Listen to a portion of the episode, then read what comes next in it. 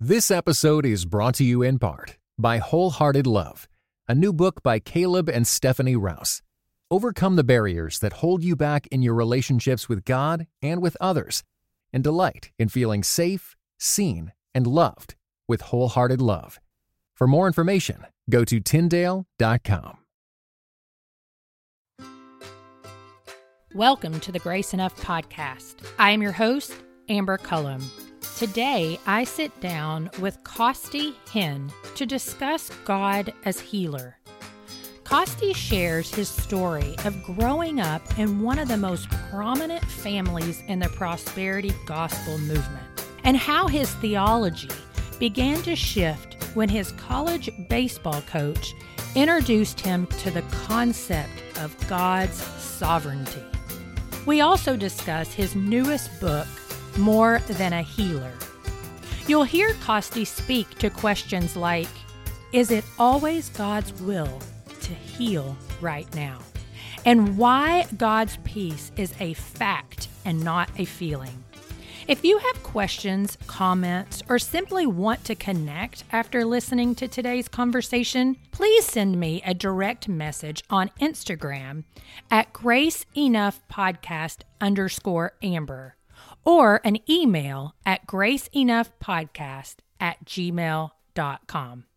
Let's drop into today's conversation. Well, good morning, Costi. Welcome to the Grace Enough podcast. Thanks for having me. Absolutely. I am thrilled to have our conversation today.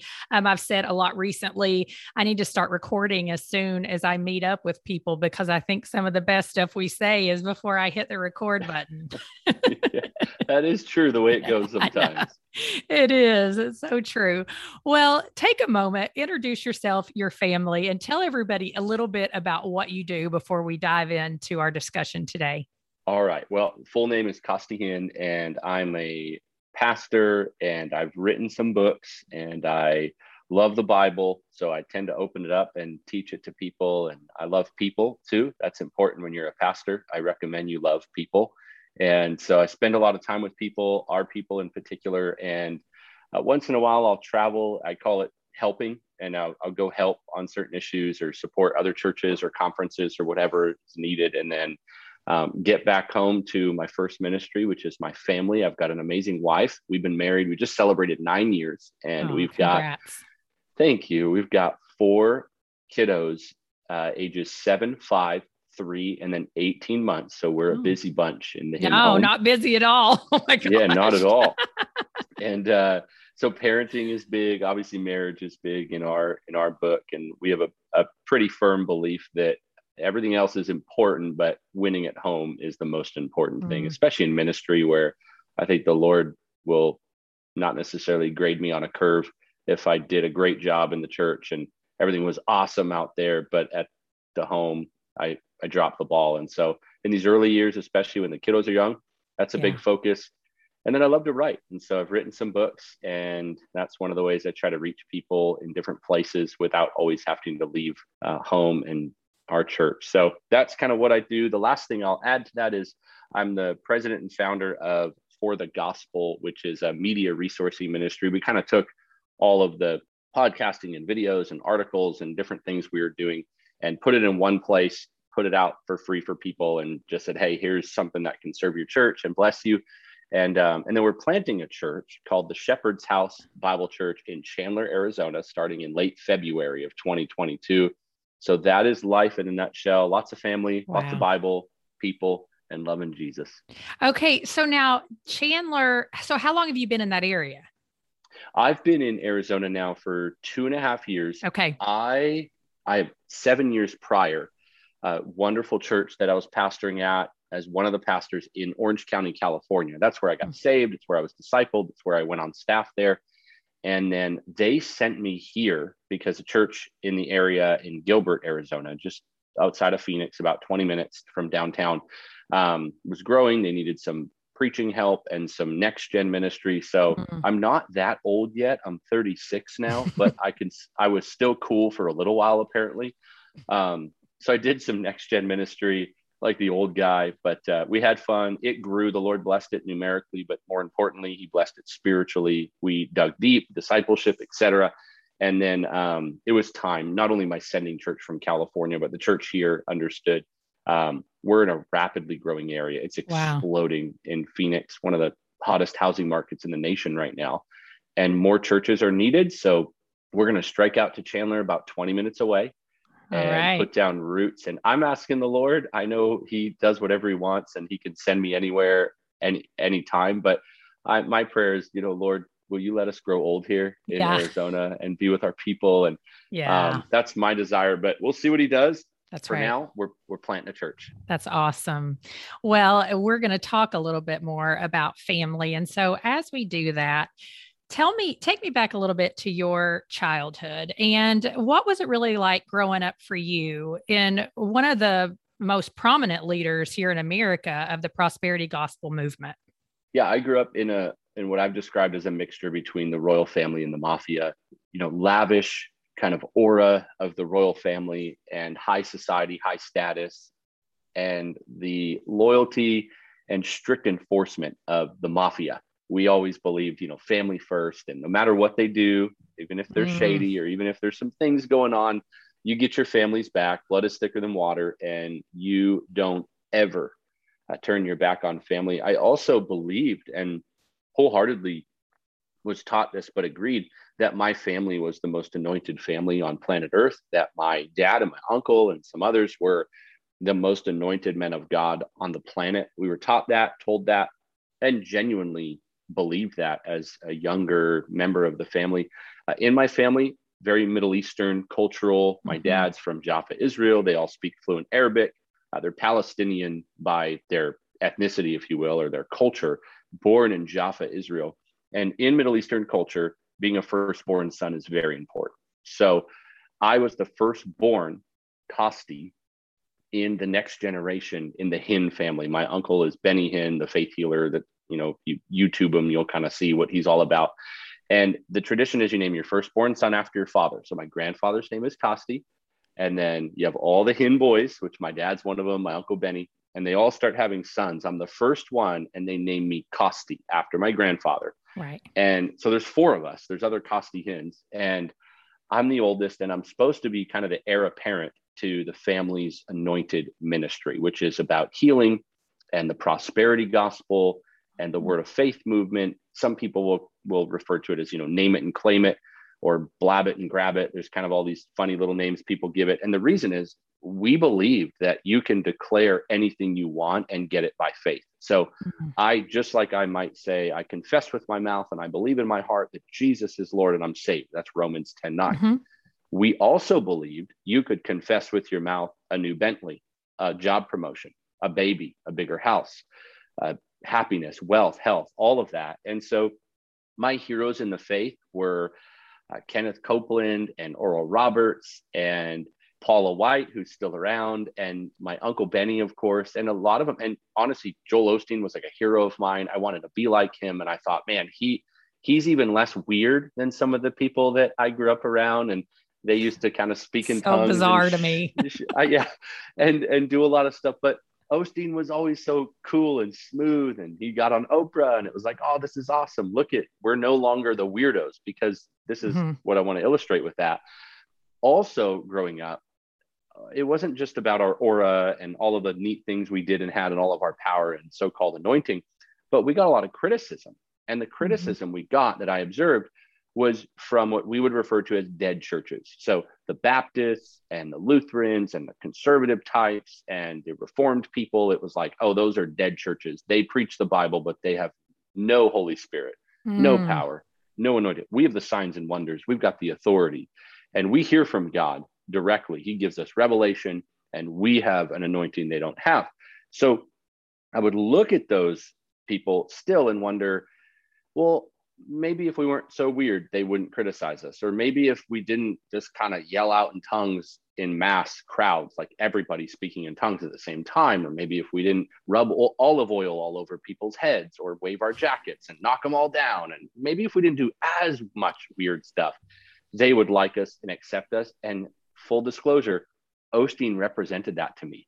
I mm. thought, man, he believes like we do. Right. He confesses and declares, but he's so not weird. Like America likes right. him. This is this is cool. So I, he was one of the heroes of mine. And um, at the same time, I wanted the power and the wealth and the anointing of my uncle and others. And so growing up that way was a, a blast. I have to be honest with you. We traveled the world yeah. In all of the ways that the flesh desires private planes, best hotels, best restaurants, everything was, I, I, lived like, you know, like I was LeBron James as a kid, just rock star lifestyle wow. and multiple homes, everything to the nines. And so by the time I got to college, I was wearing a $10,000 Breitling watch. I drove a Hummer that was like, you know, something you'd see in the parking lot when the Major League Baseball players roll into play.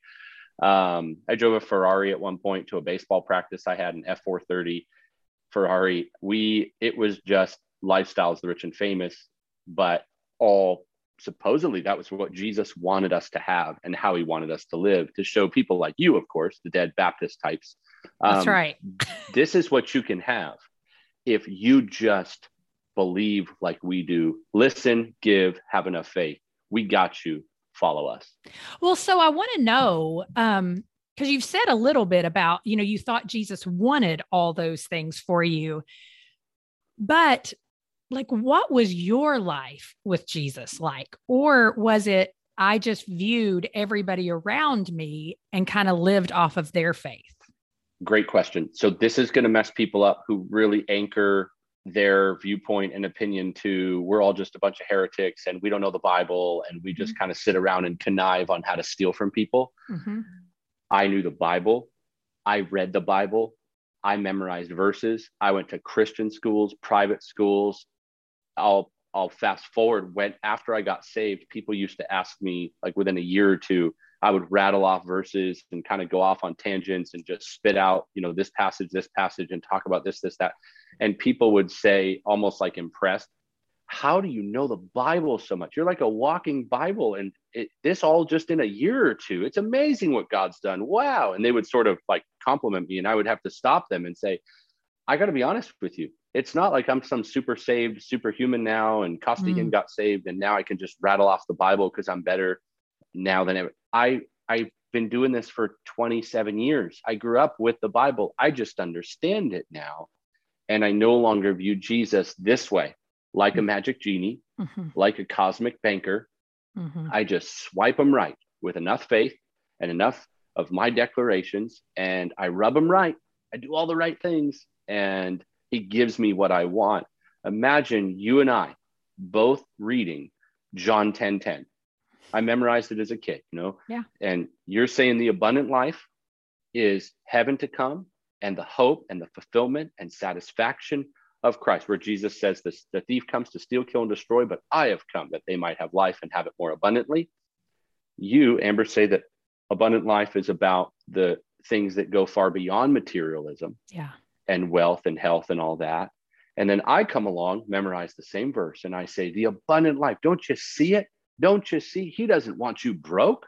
Mm-hmm. He, the devil wants you broke. All I did was take the same passage I know, twist it for my own gain. I'll give you one more and we can move on. Uh, Third John 2, where John is greeting the church and he says, I wish above all that you may prosper and be in good health, even as thy soul prospereth in the New King James, because that's what I memorized it as that's a kid. Right. And we just sounds we better. Used, oh, totally. Even as thy soul prospereth. Yeah, we used to tell people, don't you see? Look at John. But more than that, we would say Jesus. We would we would ignore authorial intent, which just kind of a fancy phrase to say the author's intent of a letter.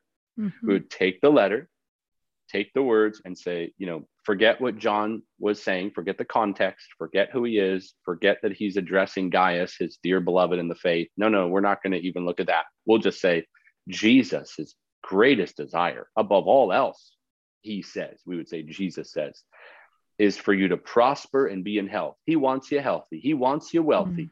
Even as your soul is healthy and wealthy in Jesus, he wants your body and he wants your home and he wants your children and your job and on and on and on and on.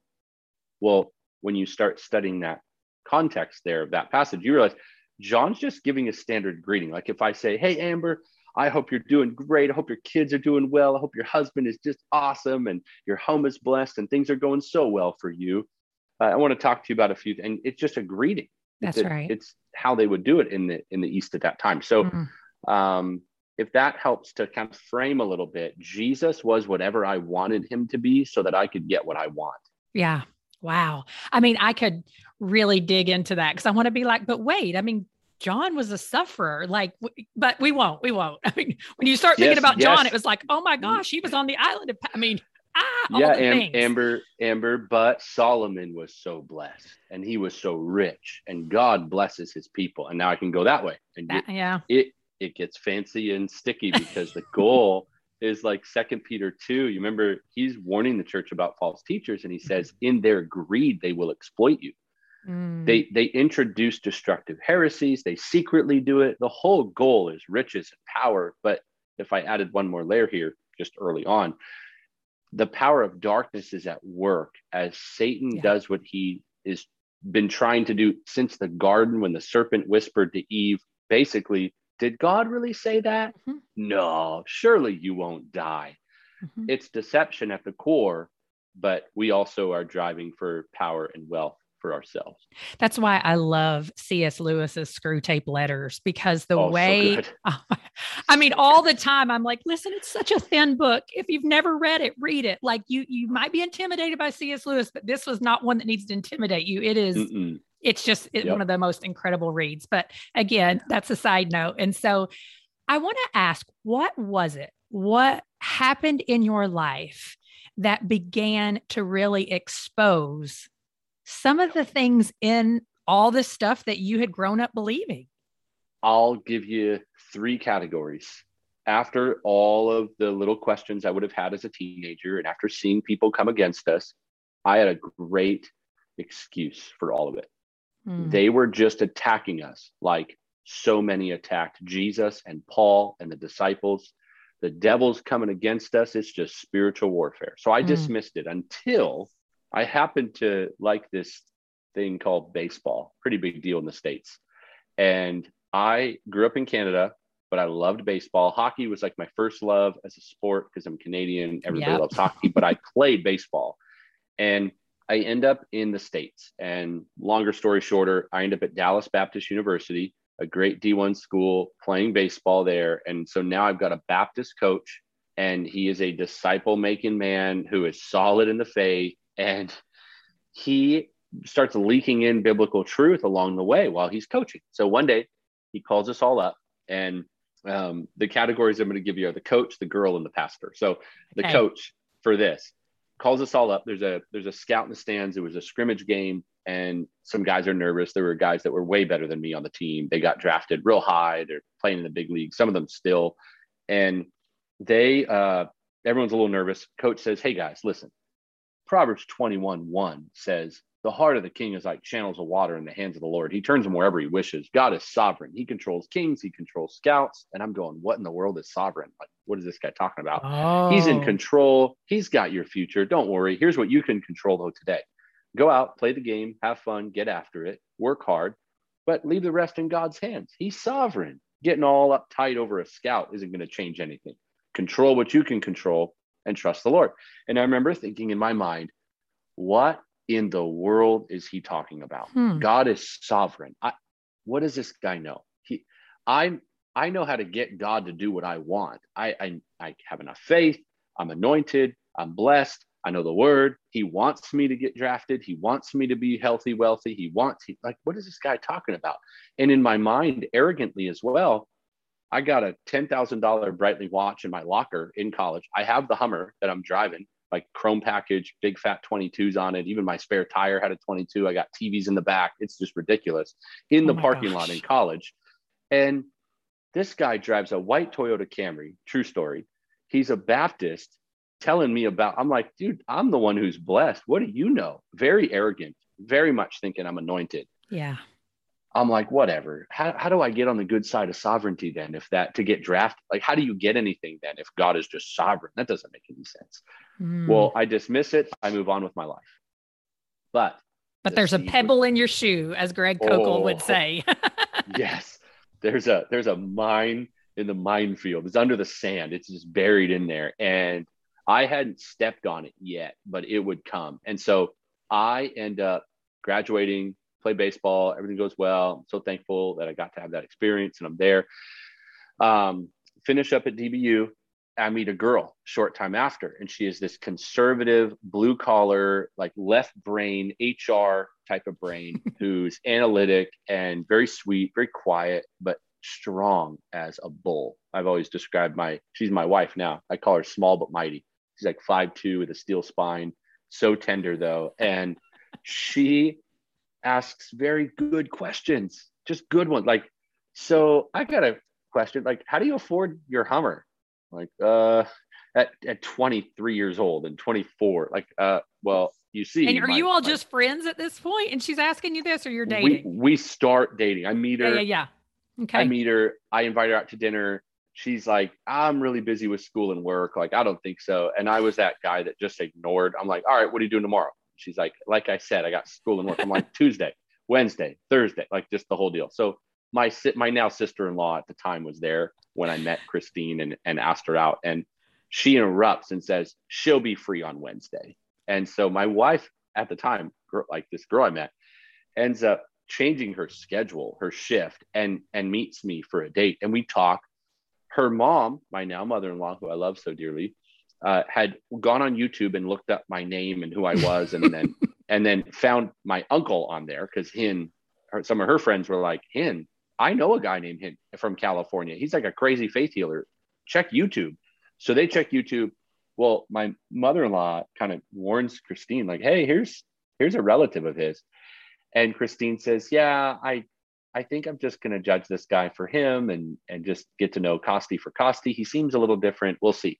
So she's at the time working at TGI Fridays, putting herself through school at Azusa Pacific and getting to know God. That's the way she described mm. um, her faith at the time. And I'm like, this is like a really level headed girl. Um, for a little while, she drove this. This just kind of gives you an example of the way she was, how different. She drove this lifted sort of Ford Ranger she had, and then she sells it and gets a Yaris because it's good on gas and cheap. Totally and different like, from you. I'm like, I drive a Hummer. I'm I burn gas like it's going out of style. I don't ever really work. I I to travel with my family and made money from the prosperity. We just get offerings. It's it's mm. really different. And she asks great questions, but eventually there's pressure on her to keep dating me, to be able to marry me, to speak in tongues. She's got to speak in tongues to be marked as spirit filled and saved. That's the way that we taught. And that's and, all the pressure from your side of the family. Oh, beyond. And she's mm-hmm. got to go to my uncle's service. And I mean, there's there's still footage on YouTube. I won't tell you where. If you find it, I'll send you a free book if you're listening and you find the footage. There is footage of her at one of my uncle's crusades on YouTube, like with her hands raised and she's singing. She she had to go to these things and like get the anointing and and fall over their aura. My family believed that there needed to be a, a woman coming into my life that was fully bought in and the mm. heritage had to be there. And Christine was just different. She thought in very black and white terms. She read the Bible. If you said something that was squirrely and not biblical, she's like, well, that doesn't make sense. Yep. So we won't do that. That's false. This is true. And God wired her that way. Thank the Lord. Mm, she's got yeah. a lot of discernment. So questions start. And you know what happens when a pretty girl you're dating asks questions and then all of a sudden you're told you can't marry her if she doesn't speak in tongues. Well you mm. and and then if she can't speak in tongues like she was trying. She would go places and stand at the altar and say like ba ba ba ba ba like trying to get it because they would say just open up your lips. Just just just wow. say whatever comes to mind. They would coach. This happens all the time in some of these more extreme circles. They would coach tongues at the altar and wow. she wasn't getting it. So we opened the bible one day looking for answers. 1 Corinthians 12 30. Paul is being rhetorical. He says, basically, do all have gifts of healing? Do all speak in mm-hmm. tongues? Do all have gifts of interpretation of tongues? Like, not all do they? It's, he's basically saying, like, there's a variety of gifts. We That's all right. have a variety of gifts. And you don't do everything. You don't have to be a healer, a tongue talker, a prophet, and a tongue interpreter, and then a word of knowledge person. Like, we're going to have a, a, diverse mixture of gifts. Well, we start tearing up, like you're off the hook. This is crazy. Wow. Well, what does that do? It's another crack in the dam, That's just right. like sovereignty. just like the questions, mm-hmm. just like the dead Baptists being really nice and loving all of a sudden, though. And I'm thinking these people aren't that crazy. They're not that dry and dead. They're really loving and filled with the Spirit, it seems. Now, this gal asks questions. So all those cracks in the dam whittle away the assurance I had that yeah. I was a part of the lineage of faith and everybody in the body of Christ would follow us. Like we were some apostolic family. Wow. Well, the coach, the girl, and then the pastor, we end up splitting off from my family, not fully knowing what we're doing, except saying, I think we need to get away from some of this. And so we end up in California. I become a youth pastor at a church that's very, it's like a seeker driven church, super entertainment type, like, and we're, it's a church plant. Okay, but, pause for a second. So okay. you all get married. Yeah, we without, get married this, without the full blessing of your family, I'm assuming. Yes and no. So um, okay the to keep the the longer sorry not, now not i'm like long. oh gosh i'm vested i'm sorry. fully vested I, now that's great yes i've drawn you in and now i'm going to drop right. you off the cliff on it so um basically we have a confrontation with my family and there's people prophesying in my family i won't name them they are saying that she's not from god she's going to ruin my anointing and i better not mm. marry her like it, it goes deep yeah yeah um that's hard i basically say I'm going for this girl. I'm going to marry her. So you guys can like it or lump it. Like kind of the whole confrontation happens. They figure, okay, if we can't if we can't beat her, like let's join her. Let's try to fix her. So that's when okay. they bring her to services and she's like, they're like, all right, we got to work with this one. You know, Costi's giving us a a, a hard lump a cur- of clay. That's right. Yeah, we got to try to shape it a little. If he's going to keep this one, fine. Well, it just doesn't work. Yeah. We jet. The Lord opens a door for friends of ours in California were planting a church who we knew. Um, and so we were back and forth from Canada to California. If that's complicated, let me just simplify it. We have multi-million dollar homes at both places. We go wherever we want. So, yeah. um, you know, we're up in Canada. My parents have a church there. I'm helping out there. Christine comes up and lives in their house in like the West Wing, like her own suite area, like separate. Just picture so crazy. Everything totally. It's everything you would think of. Um, and yeah. So that is the split that the Lord used yeah. to get us out on our own. We get married on a Friday. We had been introduced on a Sunday, same week, October 7th and October 12th in 2012 at the seeker driven church plant. Mm. But I'll tell you what, for all the the flack that people give the seeker driven church, me included, we don't want to be a bunch of consumers and just doing a bunch yeah. of gimmicks to get people in the church. I'll tell you what it wasn't. It wasn't some crazy prosperity gospel mm-hmm. heretical thing. And it wasn't that they, we were just like crazy, wild. We're going to save everyone. We just got to get them here. So let's do crazy stuff to get them in and then we'll give them Jesus. And it, it, it we had the best of intentions and a boatload of ignorance. And so we, we're going, well, what happens is our lead pastor, who's one of my best friends and Anthony Wood, he's a contributor for the gospel, still a mentor in my life he's the lead planter and comes to the end of of himself. He's just tired of the gimmicks to get mm-hmm. people to come. And it's growing. And he's like i just want to go through the bible. I just want god's word. I and so the yeah. he he says we're going to just go through the book of john. And i'm looking at him like okay what where's the hook? Where's the cool branding? Like what what do you mean just go through john? Um he goes yeah we're um we're going to go through john or whatever. He said it's called expository preaching. We're going to go verse by verse. It's this thing that, yeah. you know, it helps people go deeper. Like, whatever, as long as they keep coming, who cares? So wow. we go through John. He sends me my assignment. I'm John 5, 1 through 17, the healing at the pool of Bethesda. I'm like, okay, for all my differences. And that's sovereignty. oh, yeah, there you go. I'm like, for all the differences with my family, I I, I got healing nailed. Like I'll preach this thing and nail it. Well, he gives me a commentary, throws it at me, and it's by um, a guy named John MacArthur, who I don't know who he is. I'm like, oh, whatever, like that's fine. And he goes, hey, this commentary, this guy wrote some commentaries. It's pretty biblical. He's pretty, you know, kind of by the book, line by line type thing, in these burgundy commentaries.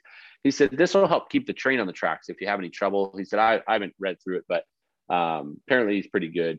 So we had gotten some books given from an older pastor. We're using them. That happens to be one by J Mac. So I start studying the passage And I had learned some basics of Bible study at this point, and I see Jesus heals one man out of a multitude, and I circle it. I'm like, okay, that's weird. It was I was using a, a method called OICA: observation, interpretation, mm. correlation, application. And observation. I'm like, okay, that's things are sticking out that I'd never noticed. One man is who he heals. Okay, like that's weird. I always thought that it's always God's will to heal everybody. Hmm. Uh, mm, that's interesting. Let's, we're going to go back to that one. And then he heals the man immediately. And I remember John in my NASB, the word immediately is there. And I remember thinking, okay, and flooding my mind is thoughts of no jacket, no crusade, no music, no offering, no mm-hmm. fanfare, no three hours of hallelujah and all this stuff. That, like none of that. It's like we, this guy just immediately and he picks up his pallet and walks. And I'm like, all right, there's something there. Then um, the I've seen like the angel stirs the water, and he's a complainer, and I'm like, he's complaining. What what what is he doing complaining? And he's and Jesus still healed him. I'm kind of like, oh, that's interesting. I we need to talk about that too. And then the Pharisees come and say, Who told you you could pick up your pallet and walk? It's the Sabbath. What are you doing? And he says, The man who healed me told me. Then John records for he did not know who Jesus was, for Jesus had slipped away. And I'm like, whoa, whoa, whoa, whoa, whoa, whoa. Mm. He doesn't know who Jesus is. How did he have enough faith to get healed if he doesn't know who Jesus is? Commentary time. Let's see what this, you know, burgundy thing's got for me. I open the commentary and having no understanding of who John MacArthur was or what his thoughts were on faith healers and the prosperity gospel, I read through and he just tees off. He says, therein lies the cruel or he says this is an example of jesus's sovereign healing power in action i'm like whoa there's the sovereignty thing again and honestly i remember what coach talked about in that moment it's like a movie montage it floods in my head and then he says therein lies the, the, the cruelest lie of faith healers today that the people they fail to heal if i'm quoting it right I, I pretty much paraphrasing a close quote are guilty of negative confession, unbelief, not enough. Like he just goes off. And I'm going, oh my goodness. Mm. That's what I believed. You got to be kidding me. I start crying. Everything makes sense. All the different critiques, questions, thoughts, excuses, challenges, wow. all of it right at that moment, I talk about the cracks in the dam, they burst open mm-hmm. and the thing just floods in. And God, I believe, saved me in that moment. I came to a full understanding of the true gospel, but more than that, a full understanding of who God is, not just yeah. the message of the gospel about, oh, you can go to heaven if you this, this, this. I mean, who God is and who I am. He is mm-hmm. sovereign mm-hmm. and in control. It's His glory that I live for. So I repented full on in my office. I told the Lord, I'm sorry for preaching and believing false things about you. I vow to preach the true gospel. I vow to preach the truth, etc. Ran over to my pastor's office, kicked the door in, told him what was happening. He's laughing and you know, just in in in awe of God, and and yet at the same time, like, oh, this is what God does. And apparently, it had been happening to him too with some things. And so, wow. Uh, I lose my title. I be obviously because I was now a new convert. I became pastor in training, and I went to seminary, and I shut my mouth for three to four years and mm. served in our church and did everything from children's ministry to whatever the elders told me. Wow. And that that was the journey for me. Yeah. And then now obviously, you know, seminary and just getting to write and getting to help on these issues a little bit is is fine. But ultimately I'm a local church guy and a pastor. So that's how I came out of all that. And it's I always try to tell it fast, but there's certain details I always want to include. Yeah. And that's that's how God did it. Wow. I mean, again, there's just so I have so many questions. But I also am like, we can't talk for four hours. so the thing is, is that you have recently written more than a healer. And you wrote that because not only did your whole life change as a result of these encounters, but your belief that Jesus was more than a healer was truly tested. Yep. And it was tested when your son was diagnosed with cancer. And so you write, now we're going to live what we've been preaching. For years, we've been telling others that God is still good, even when things in life are not. So, walk through that experience for me a little bit and how that further confirmed your belief that Jesus is more than healer and more than what you had believed about him growing up. I uh, was several years now out of that whole movement, and uh, we've got we're we were having our third child. We have our son Timothy, and he's three months old. Gets diagnosed with a rare form of cancer, and I remember you know, telling my wife two things. We're not going to get out of this life unscathed. Mm-hmm. And she was crying that night, as was I. And she just nodded. And I said, now we're going to live what we've been preaching. And um, for us, it, it was just the reality of what we had come to understand in scripture that Christians are going to go through trials, that there is going to be pain, that yes, there'll be seasons where we're healthy. And if you become wealthy, what a blessing. You know, wealth isn't a sin, it's a responsibility. And God may mm-hmm. bless people with wealth and they can serve the Lord and and further gospel work with it. And uh, First Timothy 6, 17 to 19, Paul says, uh, to instruct the rich to be rich in good works, generous, ready to share. And then he says, God's given us all things to enjoy. You're you're allowed to enjoy life and, and enjoy right. things in life. Is you know, it's nothing wrong with having stuff as long as stuff doesn't have you, kind of. Mm-hmm. But there's this whole other side to, oh, it's going awesome and God is good because things are good and I got a house and we had a baby and we're we're doing well financially. Well, we came to understand, of course, God is good all the time because it's who he is. It's part of his nature and his character. So even when things are bad, he's good. Well, it's easy to say when everything's good. And I'll, I'll be honest, when it's the rah rah, like Costi Hinn got saved out of the prosperity gospel, whoop whoop. I wrote a first book called God, Greed, and the Prosperity Gospel and tell the story and teach against this stuff and teach for the true gospel. And all that to be honest is easy. People would say oh it must have been so hard. I'm like no we, we got jesus. I sleep great at night now. I'm not a, a heretical thief. I'm i'm grateful. I'm doing great. I'm glad. I, I don't i'd rather have nothing as long as i'm walking in truth and i've got some mm. integrity where it got to be real i think is i get a kid with cancer and people from that world say oh and even family well what do you expect you touch the lord's anointed you spoke out against the Lord's anointed, and we warned you you'd be judged. And one even suggested not only would it have been God's judgment to, to give you cancer, Costi, but man, he mm. he actually bypassed you and judged you more because you get to watch your son suffer. The idea that God is suddenly punishing me for doing what Paul said to do, which is mark false teachers and mm.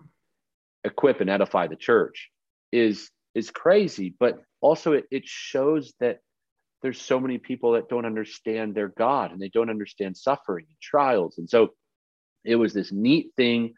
Um, we pray for healing because I want my son healed, and the Lord has been gracious in that regard. But he was gracious the day of the diagnosis. And he's been kind to us in that he has stayed uh, Timothy's situation where the doctors want it to be. But he was kind to us when we got the diagnosis. And yeah. he has been good in the sense that Timothy is doing well. But he was good when we were in the waiting room and didn't know if it was going to be steroid cream, oral steroid, or chemo.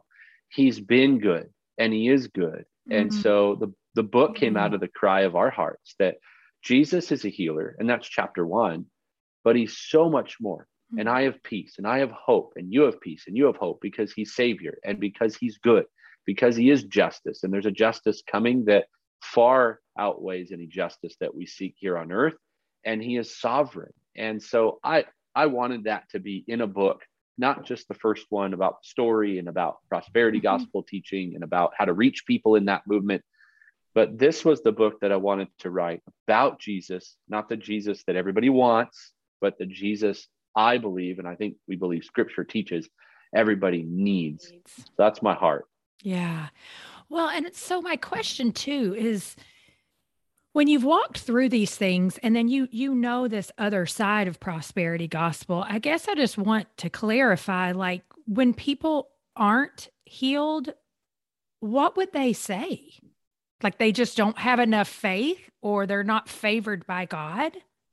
Yeah, there's several responses. There's a spectrum. So you'll have you you just need to have more faith. You just need to believe. There's another one. You just need to accept what jesus has already bought and paid for in the atonement on the cross. He already bought your healing. You just need to accept it. It's like a gift sitting there right on the table of the cash register at the store and it's already there. It's been paid for and done. You just need to pick it up and take it with you. Receive your healing by faith in Jesus' name. And that that doesn't work because that's not how it works. Mm-hmm. Well, if somebody does get healed, or maybe the doctors do some surgery or prescribe a medication or something helps mm-hmm. um, their situation at the same time they're you know they're believing god for it a lot of people will say yeah look i just believed and it happened well we got to be honest to other factors as well did god use maybe the medical advice of your doctor yeah he could have did god use a surgery yes did god work in a beautiful way in your body totally but we need to be very careful turning all this into a formula mm-hmm. which says man it happened to me because i prayed and I believed, and God's good. Guess what? He'll do it for you, Amber. Mm-hmm. Well, hold on a minute, because if Solomon would have told everyone, "Hey, all you got to do is ask for wisdom and riches," he did it for me. Look at my life. You, I, you could ask for wisdom and riches all you want. Not everyone lived like Solomon, or Job, who was righteous and obedient, but God chooses to use his life as an example of when even the good and the righteous and the rich suffer. But then you've got Paul, and you've got Trophimus being left sick at Miletus there at the end of Second Timothy, and you got, you know, John, who's the only apostle, by the way, who yes. who did not who did not get martyred, martyred. but he's but he still I always describe, you know, he still was withering away on Patmos. Yeah. And then like it wasn't like retirement at Lazy Green Acres with his country club membership and he's just cruising because he was a follower of Jesus. He would he watched everybody die and then watched mm-hmm. his own people suffer and himself suffered the Lord just let him live. And so everybody who follows Jesus is going to be persecuted and suffer at mm-hmm. some degree. Paul makes that clear, but also trials are going to befall our life. Mm-hmm. And I believe our witness is greatest, not when everything is going perfectly. Our witness yeah. has the potential to be greater than it ever can be when we suffer and are enduring trials, but we still look to Christ because that is weird. People look and go, mm-hmm. What in the world are you so happy about? How, how do you have joy? Then we point to Jesus, who's an otherworldly strength, That's a right. supernatural joy, a supernatural peace. And the last thing I'll add would be Second Corinthians 12 7, when Paul is asking for that thorn in the flesh, whatever it was, to be right. removed. And God responds, My grace is sufficient for you. My power is made perfect in weakness. God loves to put himself on display mm-hmm. and his strength through our weakness. So it's not a, a wish that we all just suffer and get cancer. I'm not speaking that over people if they get a little weird about it. I'm just saying, bottom line, don't think that God's good is always your definition of good. Mm-hmm. We need to understand He's working in the valley and he's working on the mountaintop. That's right. Amen to that. Well, and that's the thing that I love about this book that you've written because you don't just share your story. You also really answer some pretty tough questions that um, I think a lot of people have and either choose to ask and find a lot of hope in that, or they ask and they get a really, uh, for lack of better words, crappy answer. so, um, or just not truth, right? And totally so, unbiblical. Oh, junk. garbage. That's right. And so, two of the really tough questions that you present truths to is why do people get sick? And is it always God's will to heal right away? And so, flesh that out for us a bit.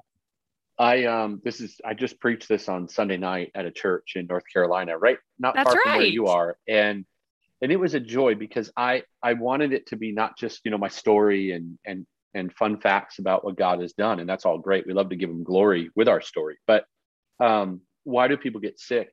We need talking points for this. Mm-hmm. And then, is it always God's will to heal right now? We need talking points for this. And so, just a, a couple, even off the top of my head. Um, first, we live in a broken world. Sin entered the world through Adam and Eve, and now it's not perfect. And you look at the results of the curse death, the worst one. But pain and childbirth is one of the results. And so, you know, whenever you have a baby and you haven't had your epidural yet, or if you're not into epidurals, you know, you can thank Eve, original sin. And Adam is the reason that we got to work and toil the soil to get produce to, to produce anything from it. And obviously in the Garden of Eden, everything was perfect. There was no sickness. Uh, childbirth would have been easy. Uh, obviously the fruit and the land came forth and just gave us what we needed. And so you have all those realities. Well, there would have been no sin and no brokenness and no sickness and no death. So original sin has given birth to. So why do people get sick? Not because God is big and mean and unfair, not because um, you know who cares and life is this or you did this or you did that. We got to be real careful. Mm-hmm. Sometimes mm-hmm. people just get sick. Good people, godly people get sick because we're in a broken, fallen world. Somebody asked once, uh, a theologian, uh, why do good things or why do bad things happen to good people?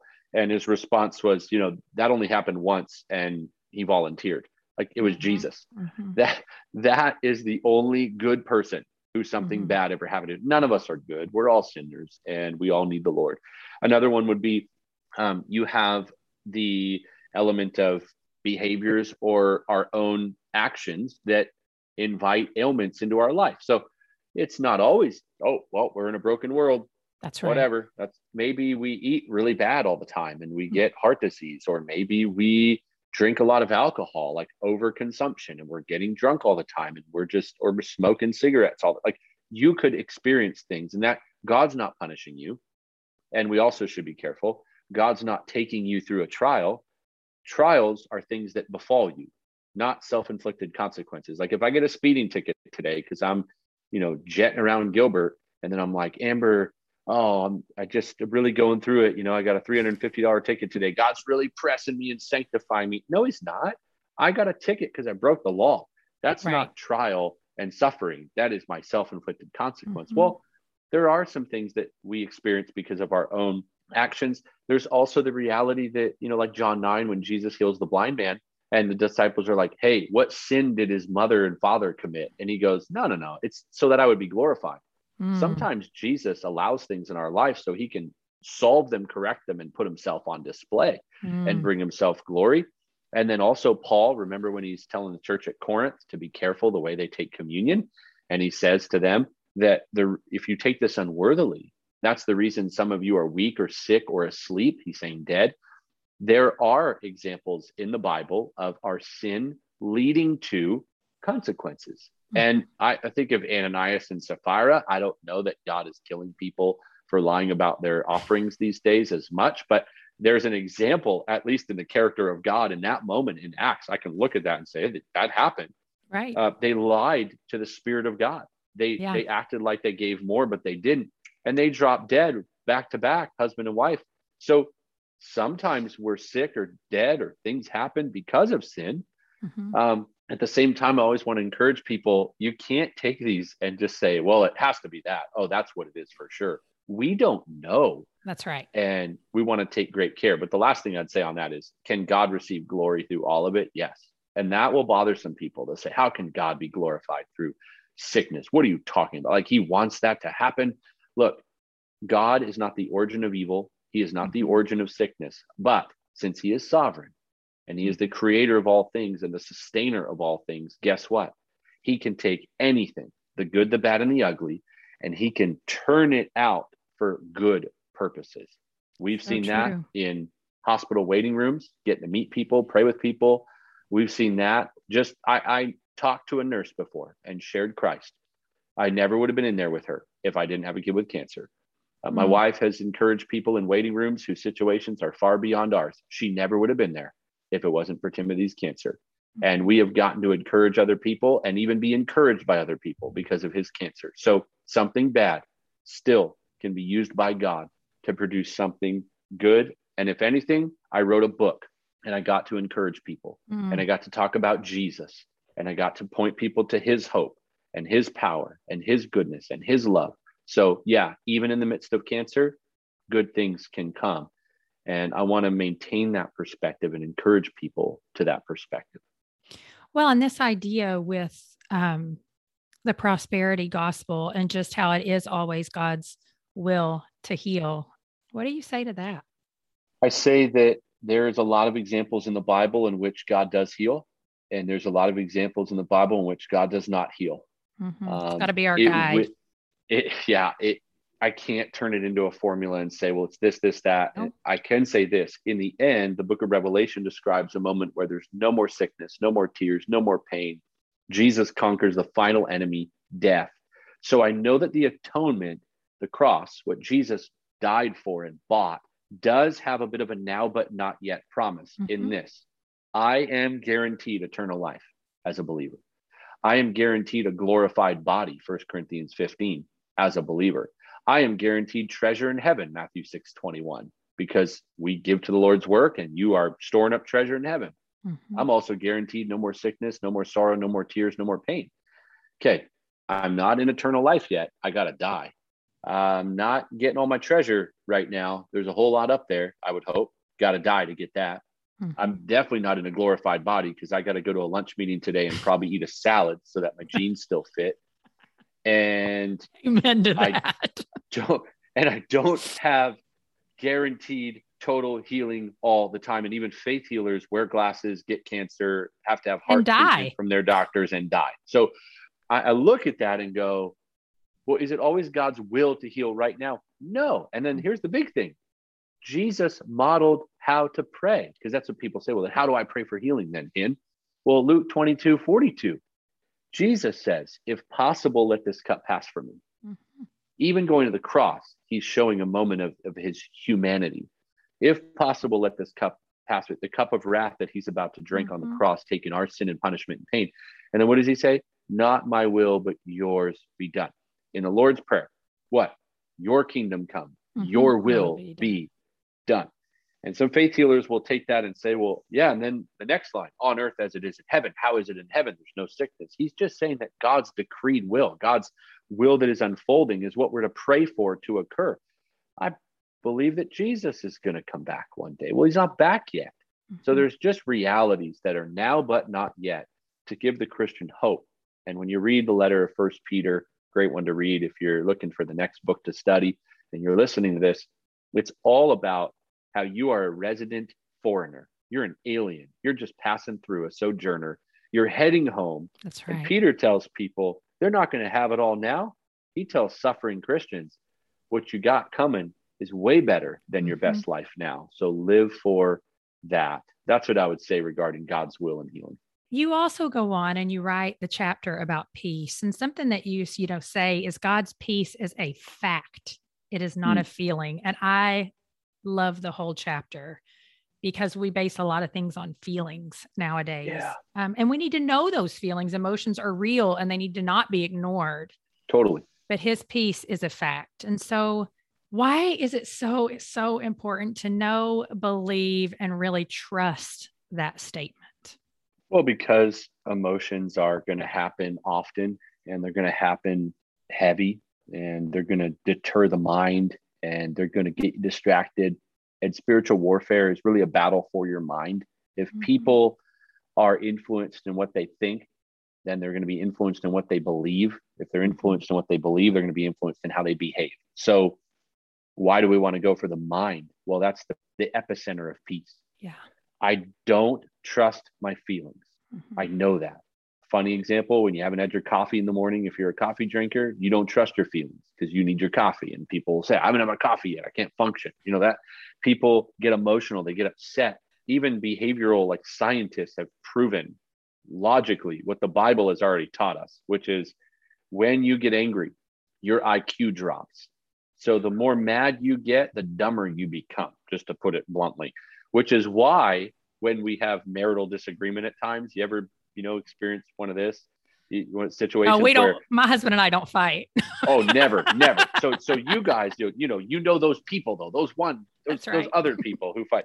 You know what happens, in your your spouse is telling you like, do you realize you are not making any sense right now? Mm-hmm. And you're like, oh yes, I am, and I this, and I think this, and I feel like. They're just like, okay, when you calm down, crazy. I love you, but when you calm down, we're gonna we're gonna talk about this. We need to we need to dial it back because right now emotions are running high. Oh you think it's just my emotions? Oh it's not my emotions. I'm, and it people do that. You end up mm-hmm. in marriage counseling and pastors and everyone alike kind of have to dial through this. Why? Because when we get fired up yeah. our logic and our iq drop. So same thing. When i start getting anxious and when i start getting mm. angry and i start getting depressed i start holding onto that rope really tight. My logic is going down. What I know is being infiltrated by what I feel. So feelings are not right or wrong, they just are. Feelings are what they are. And yeah. what we need to do is we need to overcome feelings with what we know. This is why I tell people to read their Bible. This is why I want them to internalize God's word. Uh, one of the great passages that we can go to for instruction on this is Paul in Philippians 4, where he says, Be anxious for nothing, but in everything by mm-hmm. prayer and supplication with thanksgiving, let your requests be made known to God. And what's the result in verse 7? And the peace of God, which surpasses all comprehension, will guard your heart and your minds in Christ Jesus. And then in verse 8 and verse 9, he says, finally, brethren, whatever is pure, whatever is right, he tells mm-hmm. you what to think about. Dwell on what is honorable, right, pure, lovely, good repute, excellence, worthy of praise. Let your mind dwell on these things. Spiritual warfare is a battle for the mind because the enemy is going to target that area yeah. to try to get your feelings and your thoughts to marry, especially when your feelings are taking you down into the dumpster. Yeah. So when Paul says to take every thought captive and bring it into subjection under the knowledge of God to the church at Corinth, who was going through all sorts of crazy stuff, why do we think that he goes for the mind and the thought life? Well, because that's the epicenter of all that we do and think and feel. So, my hope, my encouragement is that people find peace not as a feeling, but as a knowing. Mm-hmm. What do you know about God? So, even in tears, and even in moments of anxiety, and even in a moment of depression, in a moment of hopelessness, you can say, God, I don't feel like this is true. I don't feel like this is good. I don't feel like anything is going my way. I don't even feel like anyone understands me. But I know you're good. And I know you can use this for your glory. And I know I'm not the only one going through this. And I know I'm selfish right now. And I know I'm thinking about me. And I know, I know, I know, but this is how I feel. Please help me. I know your word says this. So I'm going to, you just right there. You go to what you know and you fight the good fight of faith. Well, and this is why I say spiritual disciplines, spiritual practices are absolutely vital to the Christian walk because we do what we practice. And so I've encouraged people so many times because daily gratitude really did change my life. And I'm not just, I mean, I think any type of gratitude will change your life, but I mean thanking God for things. But when I started working through the Philippians passage and really learning what is in my life that's pure. Mm. I mean, because we're taught a lot of times because we we in and of ourselves are not good, but there are pure things that we can see and know for even the moment. Holding a newborn baby, that is pure. And those yeah. kinds of things. And you start working through what really is lovely, what really is admirable. If you can identify those things, I've learned that I'm still faced with anxious thoughts, depression, and stuff of that nature. Mm. But I can turn that around so much faster. You don't have to stay in the pit if you mm. already have habits in place that point you back towards practicing gratitude or whatever practices it may be. Amen. Yeah, spiritual discipline is essential for that. People yeah. kind of make it about, you know, you need to do this and do this and do this just for no reason, just because. That's no. well, that's what a Christian does. No, these are you're loading up the toolbox. That's right. And you're loading up on your armor and you're loading up your your ammo, spiritually speaking, for the battle, mm-hmm. for the, the fight, for the moment when things crumble and, and you need to to build it back. What do you build on? Well, the word of God. That's the whole point. And I'll, I use the illustration at times of a well. Yeah. Is what you fill up mm-hmm. is what's going to pour out.